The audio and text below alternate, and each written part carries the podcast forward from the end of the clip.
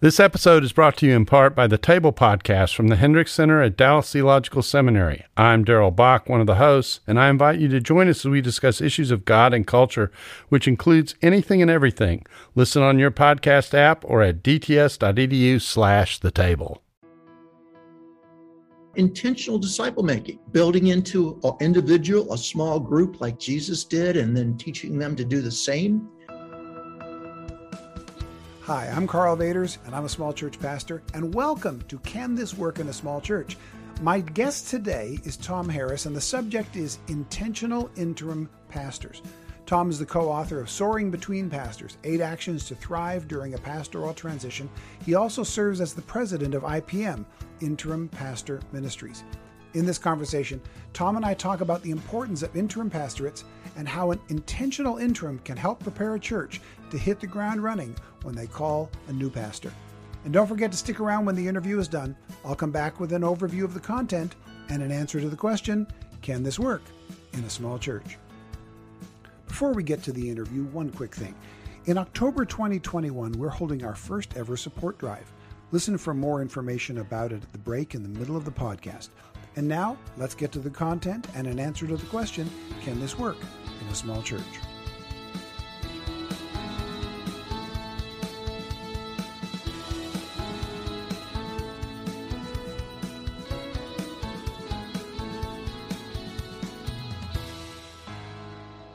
Well, Tom, welcome to Can This Work in a Small Church? I sure appreciate your being with us today. You and I have had several conversations over the last couple of months about the ministry that you're involved with. And then I received your book, Soaring Between Pastors Eight Actions to Thrive During a Pastoral Transition and I read through it, and there's so much good stuff in this that I wanted to have a conversation with you. But the first thing I really want to do about this is I don't want to ask, how did you become interested in this idea of intentional interim pastoring because it takes a lot of passion to, to actually write an entire book on the subject and not just a book but to really come up with an entire process to help churches through interim. How, how did you become interested in the subject?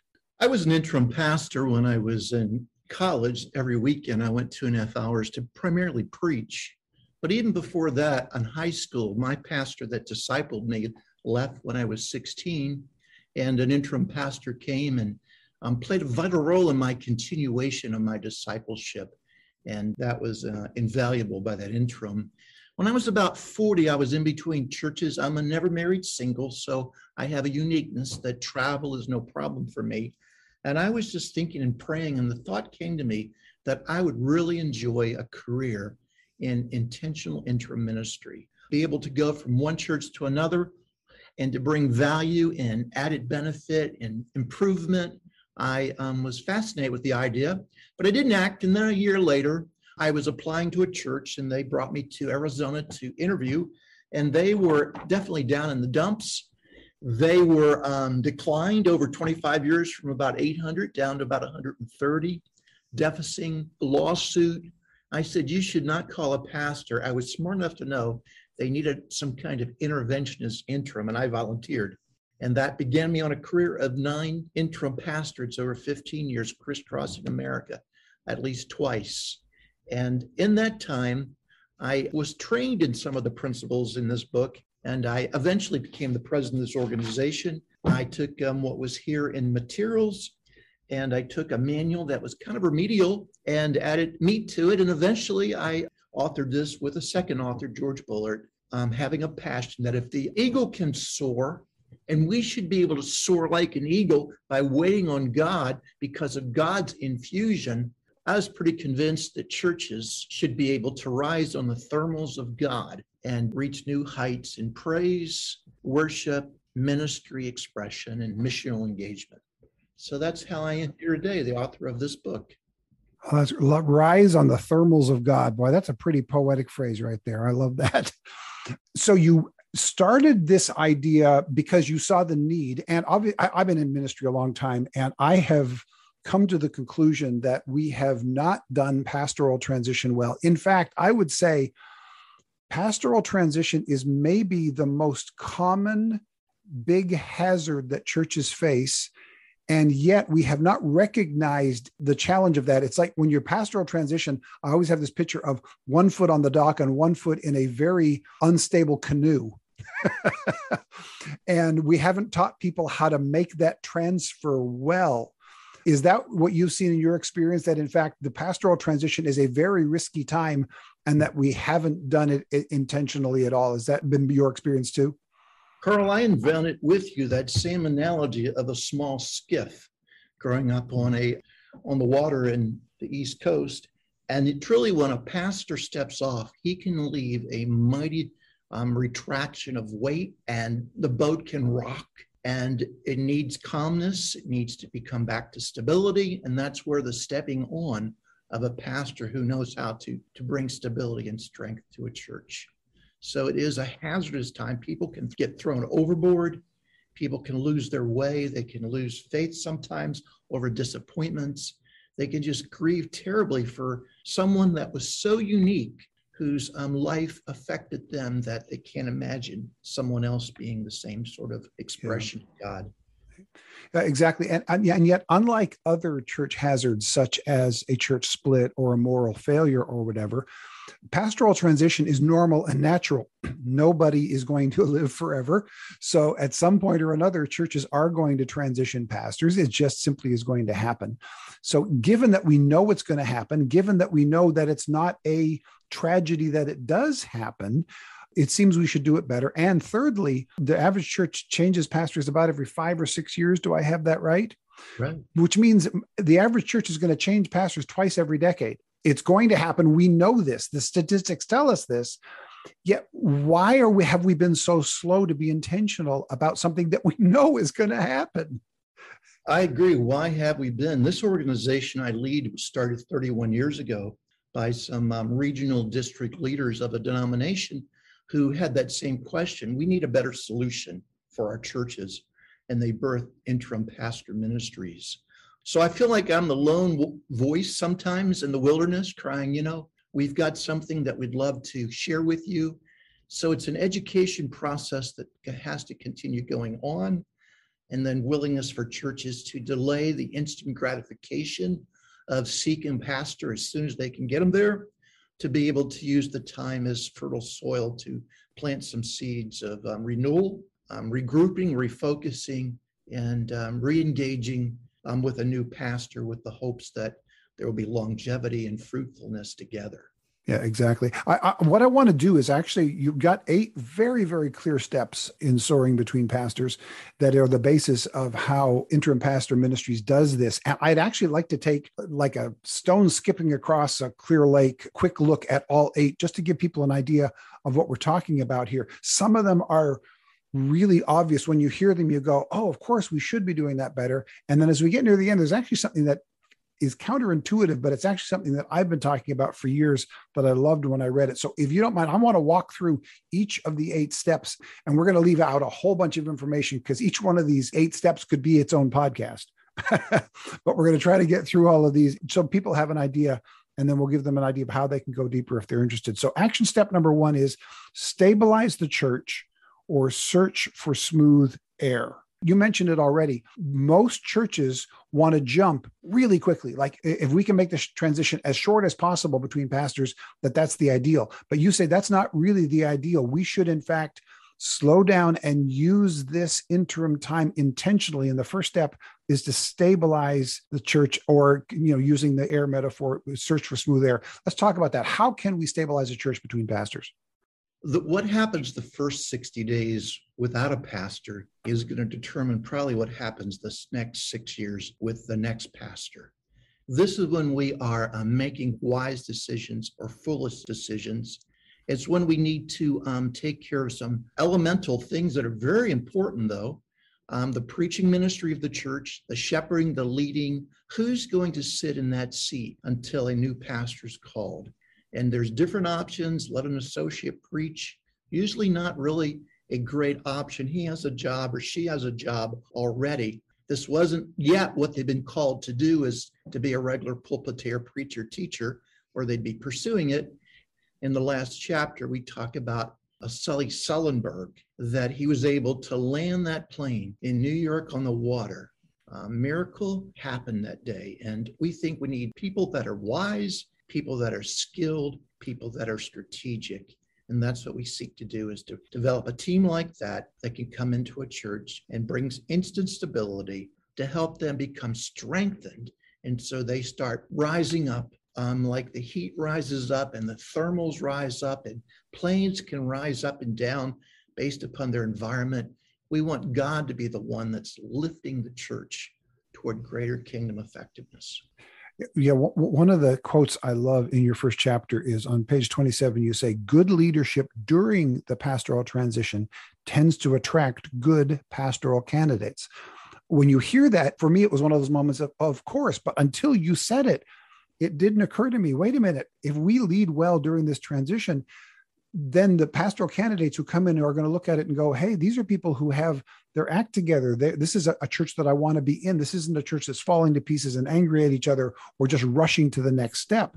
If you can show good pastoral, good leadership during pastoral transition, you can actually have a greater likelihood of people coming who you really want to have lead your church, can't you? You can you can prepare yourself better for the next step. I love that. Absolutely. You know, like in dating, people tend to want to think that they have an equal um, someone that compliments them and and consequently a church's identity their self-esteem their picture of themselves.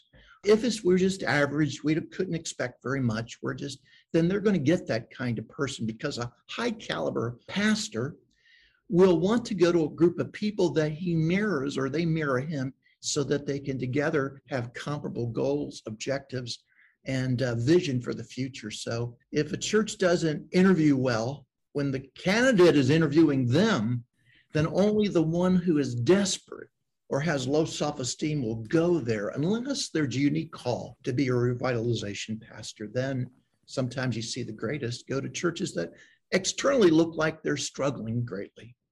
Yeah, very very true. So stabilize the church is step action step number one. Action step number two is eliminate challenges to soaring, or I love this, confront the elephants. So, what are some of the elephants that we're trying to confront during this season? Well, there's the elephant of um, unforgiveness at times. There's the elephant of the abuse of power, where there is an individual or a family in a smaller church or people that seem to always be the one whose opinion matters. There can be poor reconciliation skills. There can be something like too much fellowship to the exclusion of comparable outreach to those that don't know the Lord. And these are some of the things that we we see. Yeah, I, I love the idea that we can use this interim time intentionally to actually help the church get healthier between pastors to prepare them for the next pastor. And one of the things, just for those who have not uh, read your book or are not aware of this ministry yet, each of these steps is a chapter in your book, and each chapter ends with very practical steps, conversation points, ways to actually achieve these goals. So it's not just wishful thinking. This is a real designed process that walks you through because I know there are probably some churches out there who may be without a pastor and going, no we are we're going to hire a pastor to fix us. Right? But you're saying no we there are some things we need to do before we hire that pastor to get ourselves healthier to prepare ourselves for a more successful pastor. Isn't that maybe part of the reason why obviously there are challenges on the pastor side where we've got this transitional idea in our head but also on the other side there are some churches that basically set themselves up to have serial pastors because they are not the kind of place that pastors want to stay in. So there's there's issues on both sides, aren't there? There certainly are. Um, when churches kick the can, or probably many cans down the road, they typically end up in the front yard of the new pastor. And consequently, there's all this debris that's at the door of the church that he's expected to somehow or another take care of. And I tell you, each time that a, a new pastor addresses uh, these sometimes sacred cows or problem people or problem attitudes, they're going to be experiencing conflict. Now, conflict is okay if both parties are well adapted how to resolve conflict in a biblical, healthy way. But unfortunately, a lot of pastors and a lot of churches aren't skilled that. Then the problems are insurmountable, and consequently, um, pastors every five or six years leave. Gotcha. And this, of course, is one of the advantages of a trained and skilled interim pastor is that they can help guide a church through this process. And one of the advantages of being an interim is you can come in and be quote unquote the bad guy uh, who comes in and causes a confrontation because you're going to leave as soon as the next guy shows up anyway. So you can point out the elephant, you can bring some upheaval and, and expose the the stuff under the rocks because you're only there for a short period of time and for that particular purpose. So I love that idea of using this season to confront those elephants that people don't always confront. So that's action step number two. Action step number three, then strengthen leadership or spend time in the spiritual s- simulator. So, what is the spiritual simulator? You're obviously using another flight metaphor here, right? Right. You know, I did step into a, a real simulator about four years ago, $30 million one, and I had a chance to fly it, and I knew how amateurish I was. I crashed it in Hong Kong Bay that gave me a heart attack. But uh, everything rises and falls, as is well said, on leadership. As leadership goes, there goes the church. And the question is what is the capacity and what actions could an interim take that would help improve unity, community among the leaders? We have three booklets that we can be found on our website. You can click through to order them. They're on the whole concept of church leadership, church boards, principles and practices for the interim in this area at interimpastors.com. But one of the weaknesses is that very few churches have any kind of system for identifying, training, and developing leaders. So it's like, well, whose turn is it now? Or, oh, there's somebody new in the church that's been here a year and a half, and they're the CEO of some oil company. Surely they can help us figure out how to run this church. And there could be nothing more different than running a $3 billion business um, with secular components and a local church, which is both an organization, but foremost, it's an organism. Yeah, they are very, very different. Yeah, strengthening the leadership. So, action step number four then ascend through prayer or climb when you are on your knees. Now, obviously, prayer needs to be a part of this. And I, I want to pause here because for a lot of pastors and churches, they're going to hear that and go, Of course, you got to pray. What's the next step? But let's not jump too fast to the next step. You talk specifically here about something called prayer triplets. Mm-hmm. which is not something I'd ever heard of before. So walk us through that so that people understand there's there's a process here that you put in place, even regards to prayer. What are prayer triplets and how do they work? Well, this is a framework that was developed, and I learned it from a mentor, George Bullard, who ended up being the second author in my book. And it's whereby for 100 days, a group of three meet for 10 times to be able to pray, share, and to be able to dialogue with some guided discussion questions, and then to be able to feed back to a leader or a team of people their impressions, their thoughts, what God is telling them, as we primarily focus at this point on visioning. So prayer is is extremely important, but these triplets actually give a way that people can pray and seek God's face and his future for the church. I love that because quite often when we talk about the importance of prayer, we just simply tell people you need to pray about this, and we don't give them enough guidance to to really show them the importance of it. And this is very specific. This is relational. This is guided. This has goals. When you do this process, it's not going to be a matter of am I going to have to sit in a room for half an hour and pray and I'm not good at praying. No, there's there's real guidance as to how this is done and really to help us listen to the Lord together and give some sense of direction out of it. To me, it was one of those moments that I was so appreciative of that it was not just simply mentioned, but that there was a real process of how to do this in the book. If you appreciate the content and resources we provide at Can This Work in a Small Church and at karlvaters.com, we could use your help. This month, October 2021, we're having our first ever support drive. Here's why. In 2022, we plan to create new resources, including a second podcast, church health assessment resources, and more. So far, we've been able to absorb the cost of these resources ourselves, but we need your help to create this next phase of ministry. Because we're supporting small churches and their pastors, we want to keep offering as many of them for free as possible. Your support will help us keep doing that. To support this month's drive, see the link in the show notes or go directly to karlvaters.com slash support, where you can help us monthly or with a one-time gift. Thank you so much for helping to keep these resources coming to those who need them the most.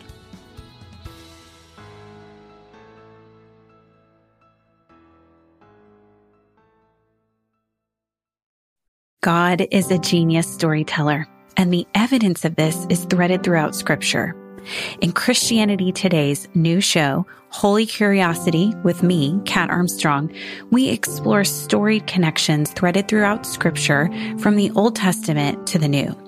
Our first mini series, Connecting Dinah and the Woman at the Well, welcomes experts like doctors Tim Mackie and Diane Langberg to give us insight and context into the physical location and meaning of these two stories.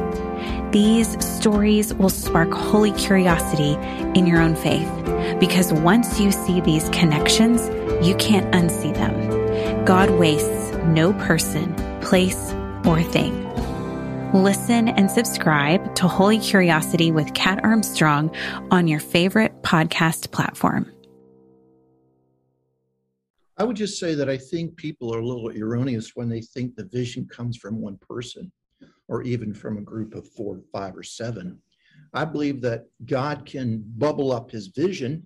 It may be exactly like the pastor's concept or the leader's concepts, uh, but I believe God can either confirm vision or he can create it from the pew as we hear what God's saying to his people and they're able to express it and feed it back their their sense of um, God's direction and future for them. I fully agree. And this segues us now to the next three steps and three chapters and what I referred to earlier, which is the counterintuitive part. This is what I actually spent a full, almost a full chapter in Small Church Essentials talking about was the idea that in a healthier church and especially in a healthier small church, vision does not necessarily and quite often isn't the best to simply come from an individual, but does bubble up from the body. I use the Acts 2 illustration in my book, but your next three chapters, all of them reference this idea of vision coming from the congregation during the season. So let's walk through them one at a time. Action step number five is become a C3 church or soar into the future. Now, C3 is a part of a process, and we will put this illustration into the um, show notes and I'm just going to lay out the framework really quickly because we don't have time to go into it, and they can see it in the in the show notes. You talk about S3, which is the intentional interim pastor. They need to be seasoned, skilled, and strategic. Plus a C3 soaring church, and the C3 is Great Commission, enduring core values, and captured by vision plus D3 intentionality, disciple making, developing leaders, and dynamic innovation equals a P3 lead pastor, which is passionate, proactive, and personal. And again, that's a whole bunch of stuff to go into. I'm just laying out for people. And again, that'll be in the show notes. They can take a look at it.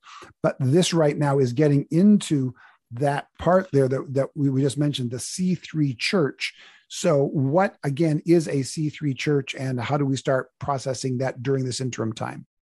A C3 church is a church that has a sense of a God given vision uh, a sense of confidence that they are hearing from God, um, that they have prayed, they've read the Word of God, they've dialogued with one another, they've looked at their community, they've looked at their giftedness, and they have a sense that, first of all, they truly are a great, and here's the C, commission church, which in my understanding, the purpose of the church is to glorify God.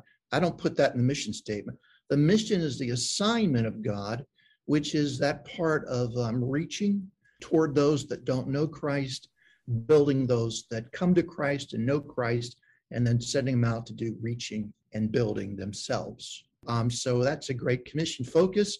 Our core values who are we? Why do we do what we do? It's more than a doctrinal statement or a, a statement of faith. It's every bit of that, but it's also a sense of, in our setting, what's really important how do we do church? How do we write checks? Um, how do we what do we value?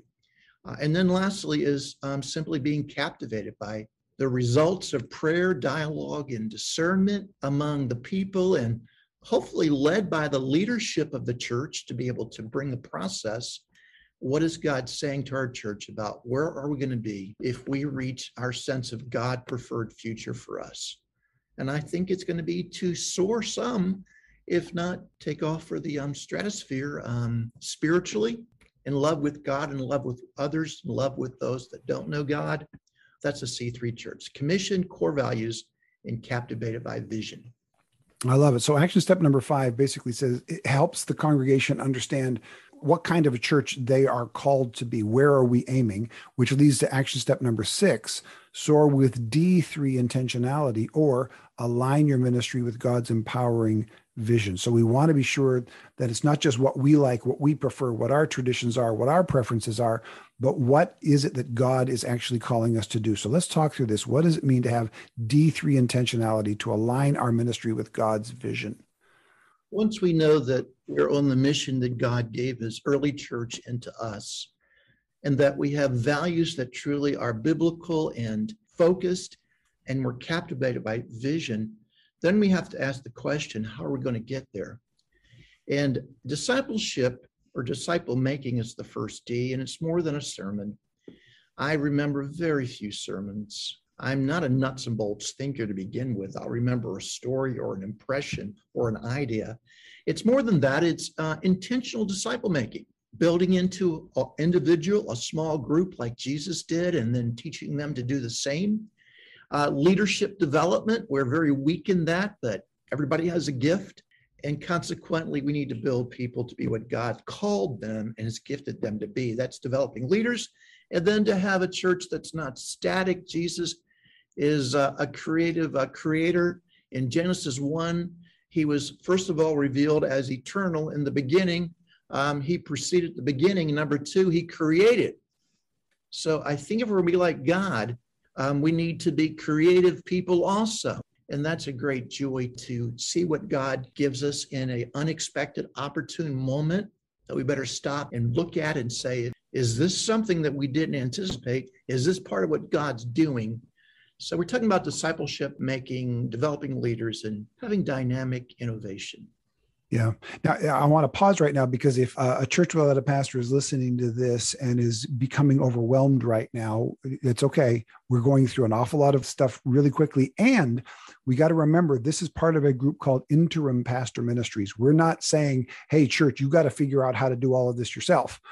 These are the reasons why a trained and called interim pastor is so important because this is important but complicated stuff. And if you're just trying to figure out how to do it as a congregation by yourselves without somebody walking you through it, this is complicated, challenging, and could feel overwhelming. But having somebody walk you through this is a big part of what this ministry is all about. In that chapter, you you say this, and I love this: the pastor's passion is clearly present when they preach and teach the good news. And a pastor who is proactive is excited to lead a church that is already in movement instead of at rest. They rejoice when the pastoral search team does not say to them, Come help us find vision, but is able to say, This is the vision we believe God has for us. Does that align with God's call upon your ministry? That is so important, is so helpful. Here is what God is calling us to do. Let's find a pastor who has an aligned call with that. And I think you're right. What you when you say that, this is what pastors are looking for. Pastors don't want to go to disasters of churches. Uh, three times I've shown up to bro- very very broken churches.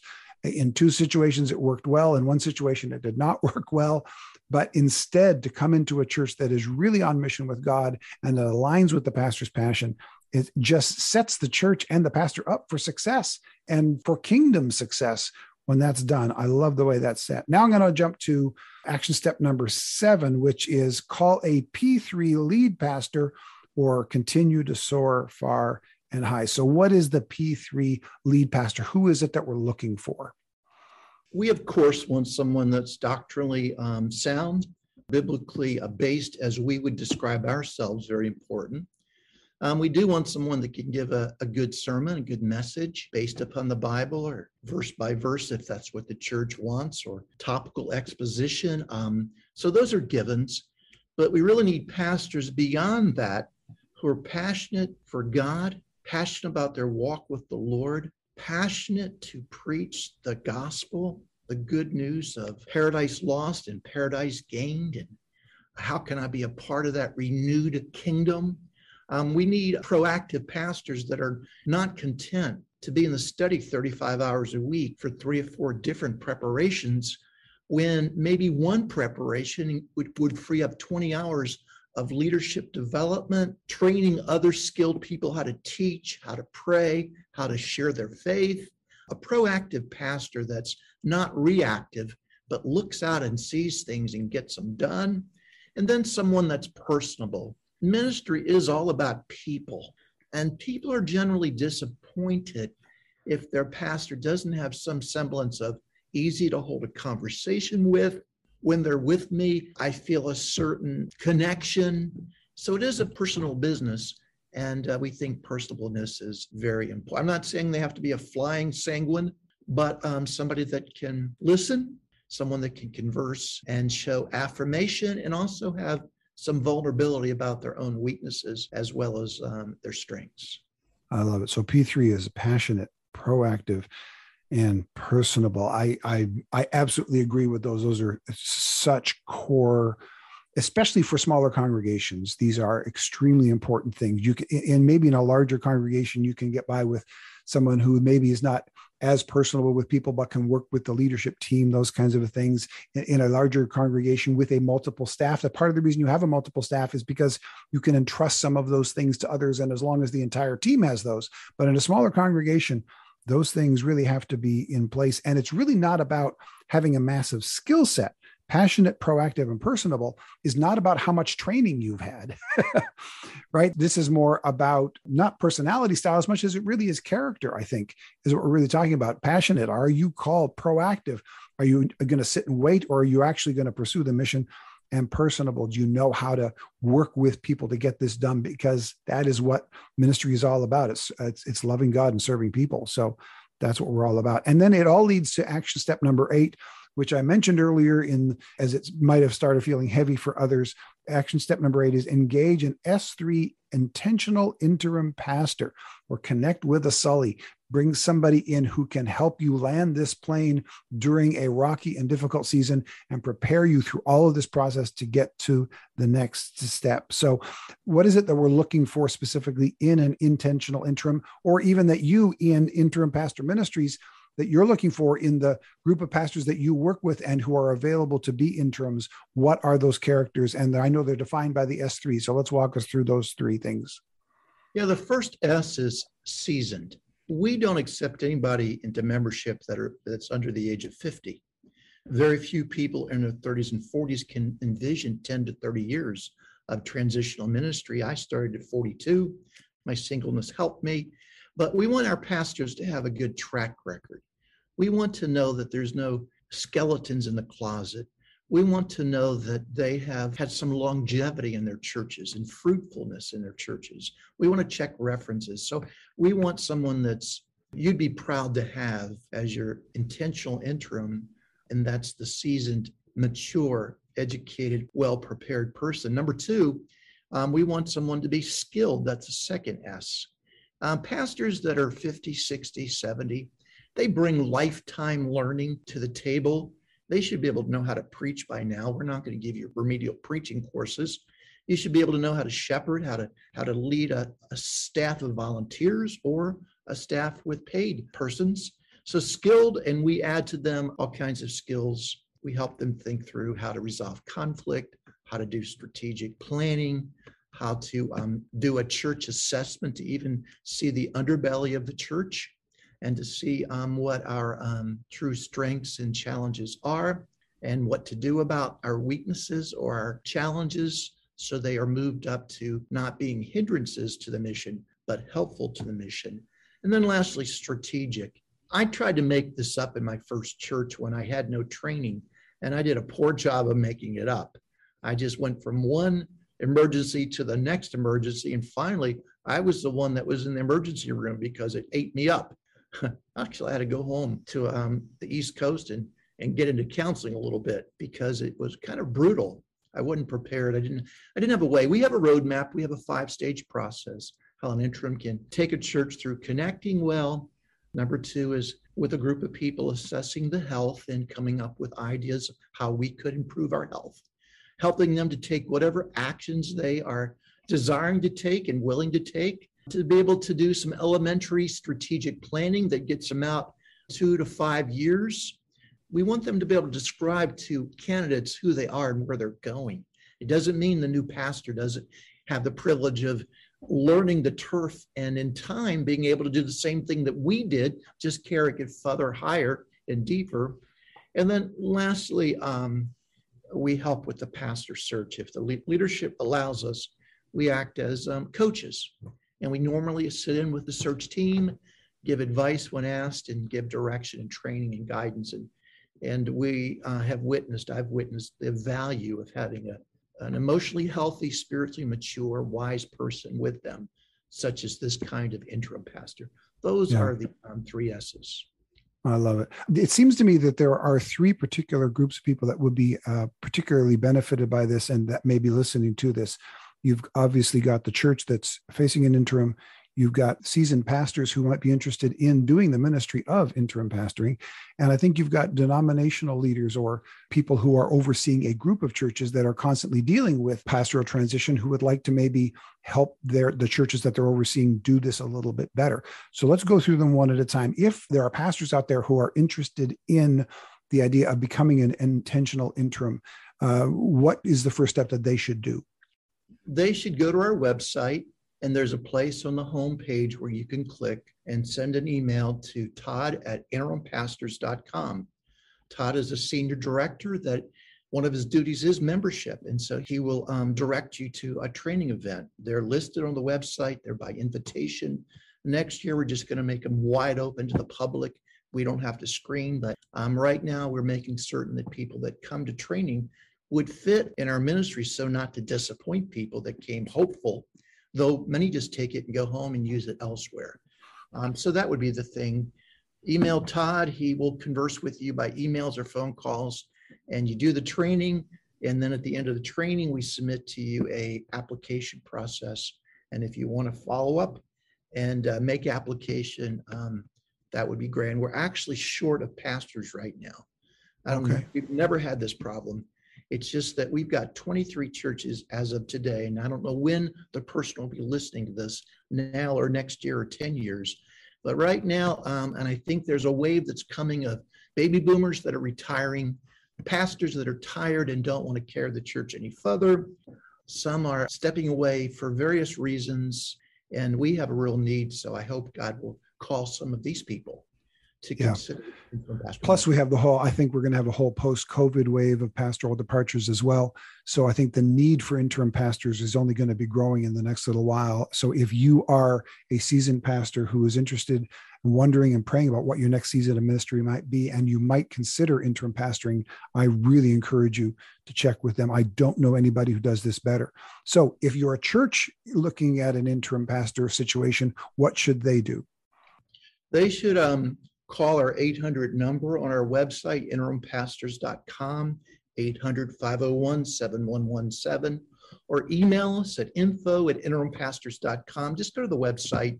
You'll learn how to reach out to us, and we will schedule an intake call with you and then a conference call with your leadership. And if you're pleased, submit some documents to us, and we'll go looking and see if we can find the person you sense would be the right one to serve your church in transition. Got it. And if you are overseeing a group of churches, a denomination or a region like that, what should they do? Interesting. We have a training coming up in a week, and we have 10 people going coming. We do this every month. And I asked how many could be prospective pastors because we really need some pastors. And I found out that one person's retaking it, which is fine, it's free. Seven of them are denominational leaders. So my wow. pool is thin for prospective pastors, but great for denominational leaders that are looking at us who may want to start recommending us. We do informal partnerships, simply shake of a hand, explain it. Other groups want a sign kind of partnership, whatever it takes to be able to meet the expectations and needs of your denominational leader and your churches, all within the purview of who we are and what we do. Great. Uh, so there's there are real opportunities in all of those three areas. I encourage you if you are a part of any of that, or if you know anybody who could use this help to get a hold of it. But for now, we're going to jump to our final piece, which is our lightning round questions, the questions that I subject every single guest to, whether they like it or not. So here we go. First of all, what are the biggest changes you've seen in your field of ministry in the last few years, and how have you adapted to it? Well, you know, COVID has been a, a big part of the last year and a half. So I guess the biggest change has been helping a church go through retraction in a way that preserves the true church, the people, their walk with the Lord, and then how to bring them together again. Looks like 20, 25% of people in a lot of churches may never return. just from what I'm seeing, maybe it's too early to make the call. I believe we're going to see uh, kind of a, a sharp decline. Yeah. And so we, we've got to be really good at helping congregations rebuild now, strengthen, and to focus on what they truly are, and that is redemptive communities that are stewarding the gospel of Christ. And that's great. So, what free resource, like an app or a website, has helped you lately that you'd recommend for small church ministry? I would say that right now, if you could just look at our website, uh, there's some great materials on there. We have books available. We have three booklets on leadership for a local church, particularly great tools for any church, but specifically interim pastors to use in the area of strengthening. They're very inexpensive, they're booklets. I would highly recommend them on our website. Uh, that's interimpastors.com, right? Right. And we will have that in our show notes. So, number three, what's the best piece of ministry advice you've ever received? Um, a senior pastor in Southern California who has a megachurch, I heard him speak a couple times at conventions, and he said something that remarkably I remember now, 15 to 20 years later. Here's what he said You grow a church to 400 by shepherding, you grow a church past 400 by leadership. Let me tell you, 400 is where about 97% of all churches are or under. So we cannot discount the relationship the piece of the ministry that truly is watching for the sheep, feeding the sheep, leading the sheep, caring for the sheep, rescuing the sheep, developing the sheep so they can do what God made them to do. Shepherding is it's a people business. Yeah. If you don't like sheep, don't go into the pen with them. That's what love is. Love is serving and investing in others and sometimes a church that initially you don't feel a lot of affinity to, they're different than you. You start finding out that when you're with them, walking through their seasons, how dear and beloved you become to them and they become to you. Yeah, something wonderful about the shepherding pastor sure is. From that to what's the funniest or weirdest thing you've ever seen in church? I'm going to go back pretty good ways to my college days, and a friend was preaching outside of um, Fredericksburg, Virginia, in a rural church. You can picture a little white building, no air conditioning. The windows are up. It's sunny night in August, so it's 80 degrees outside, and the windows are open. And uh, he's up there preaching away some of his finest preaching I'd ever heard. And all of a sudden, the rumbling of thunderstorm starts in the background, and then a little bit of lightning well, a man in the church had the job during the sermon of going around to every window in the church, and a large one was right behind the, the pastor where he preached, and lower those windows. So here he is trying to preach, and this guy just walking across. He got candles out and put them on a table in front of the, the pulpit of the church, uh, had them all ready if he could light them. He's slamming windows. It must have taken seven to 10 minutes. And it was completely hilarious trying to see my friend in front of 40 people try to continue preaching with this kind of distraction. Yeah, that's a that, there's not a small church pastor who has done it for any length of time that hasn't had some similar distraction happening. And it always happens just as you're getting to that really important part of the message. This past Sunday, it actually happened just before the service. I looked up and on top of one of the housings for our ceiling fans, there was a paper airplane and I thought, if I don't take that down now, it's going to start floating down into the congregation at just the most important part of the service where everybody's supposed to be quiet and paying attention. So I had to pull it down to try to remove that distraction. But some of them you cannot help. In a San Diego church of just 70 people, I was preaching in a little humble little building. And right outside the door to my left was my car. And I accidentally hit my keys while I was preaching, and my alarm went off. and, you know, and I, I realized it sounded like my car. So I walked 12 feet, opened up the side door, got my, um, my fob out and hit, and it stopped. And I came back in and uh, I, it was pretty, pretty humorous, might you say. Yeah, there you go. You got to do what you got to do. Normally, I would ask how people can find you online, but you already walked us through how to do that for three different types of folks who need to get a hold of you.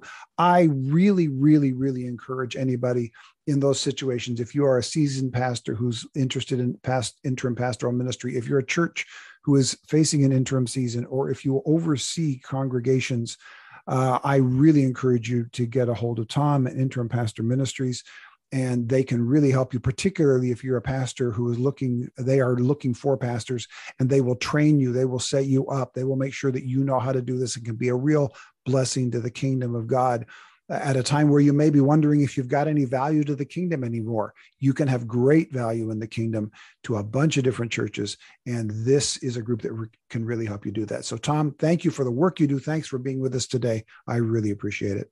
My pleasure, Karl. Thank you. You know, I want to thank Tom so much for his help. This is an intensely important subject and it is an underserved ministry.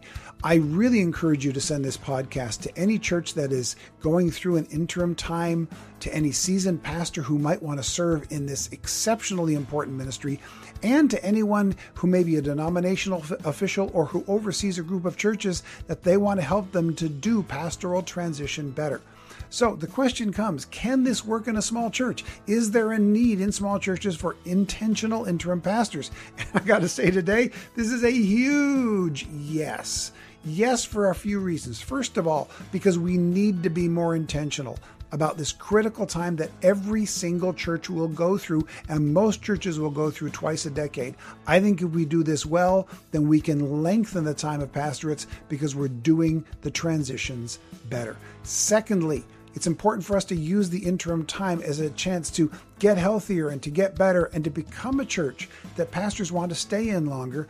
And then finally, for those of you who have served as a pastor and you maybe are coming into the last season of your pastoral life and maybe you're wondering, is there anybody who can even use you anymore? Do you have any value in the kingdom of God? The answer is a huge yes. You can extend the length of your ministry by a decade or more. I really encourage you, go to the show notes Find the information there.